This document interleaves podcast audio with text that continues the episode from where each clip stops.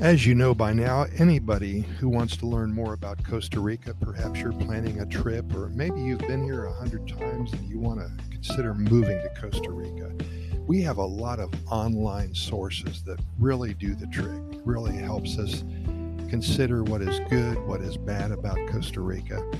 And one of them is uh, the Tico Times. That's at ticotimes.net. I use this as a source for a lot of my ideas that we share with you on our websites and also on our uh, Costa Rica Pura Vida Lifestyle podcast series. And today, uh, Ileana Fernandez. She is a wonderful writer employed by the Tico Times. On October 16th, she had an article that I want to share with you because it's really important. Costa Rica's Social Tourism Project.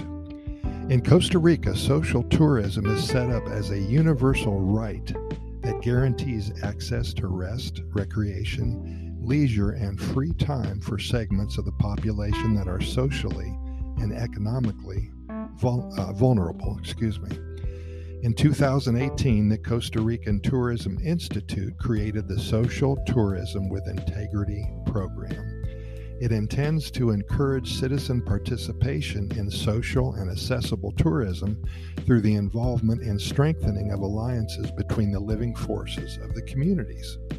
The program has enabled many vulnerable populations to experience tourism through national projects and public and private activities. Currently, it has 36 tourism companies, foundations, NGOs, and public organizations which develop programs, projects, and activities to improve citizens' quality of life, validating every human being's right to leisure and recreation through tourism under principles of inclusion and accessibility. For instance, the Mangrove Hotel, the Monteverde Cloud Forest Biological Reserve, the Tabacon Hotel, which by the way is beautiful, Funka TV, Unique Adventures, UNED, which is the School of Social Sciences and Humanities, Occidental Tamarindo Hotel, Polo Turistico Papagayo, Arenal Adventure World, Costa Rica Adapted Surfing Association, Hotel Villa Lapas, Rosa Blanca Farm, Fiesta Resort Hotel, Viaggio Travel, and Cala Lodge are all involved.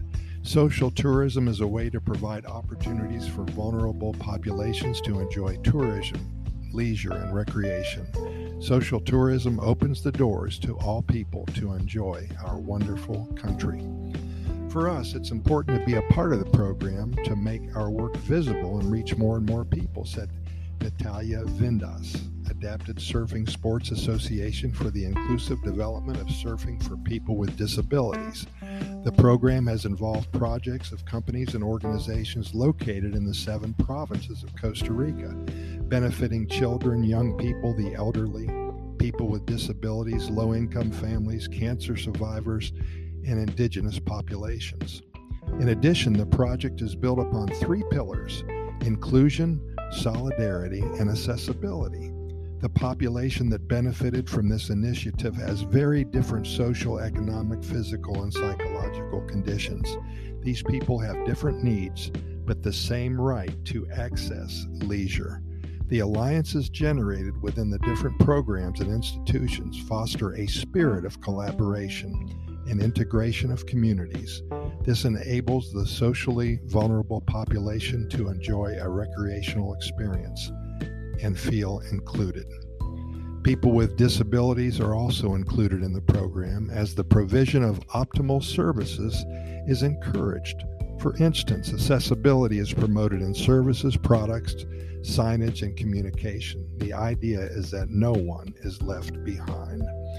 Although there are still many areas to improve and a lot of work needs to be done, Costa Rica is on the right path towards consolidating a tourism model that embraces everyone and, of course, positively impacts society. And again, we thank Ileana Fernandez for those words. This is a great project, and I think you'll find that in Costa Rica, if you haven't been here before, a lot of time and effort and money is spent on number one, keeping Costa Rica real, real biodiverse. So, so important. Over 25% of Costa Rica's landmass has been protected, and this is beautiful. Secondly, there's so many projects like this. I would say in the dozens, if not hundreds, of social projects to make sure that the quality of life in Costa Rica is second to none. We invite you to visit Costa Rica. We also invite you to listen to our over 1,950 episodes of our Costa Rica Pura Vida Lifestyle podcast series. We're found on all major podcast venues, iHeartRadio, Spotify, the Apple and the Google podcast platforms as well. Just Google our name, our links are going to show up for you. Hey, Pura Vida, thank you so much for listening, and we'll see you tomorrow, same time.